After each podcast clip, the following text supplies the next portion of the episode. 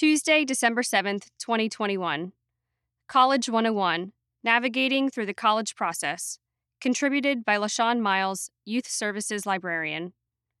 College brings a new chapter in a young adult's life, but with all the excitement comes new responsibility, deadlines, and processes. Couple this with navigating this process as a student with a disability. According to an article by bestcolleges.com, the National Federation for the Blind estimates in 2015, 42% of blind or visually impaired individuals were in the workforce, but less than 15% had earned a bachelor's degree at an accredited higher learning institution. In contrast, more than a quarter do not finish high school. If you are thinking of pursuing higher education, don't go through this process alone.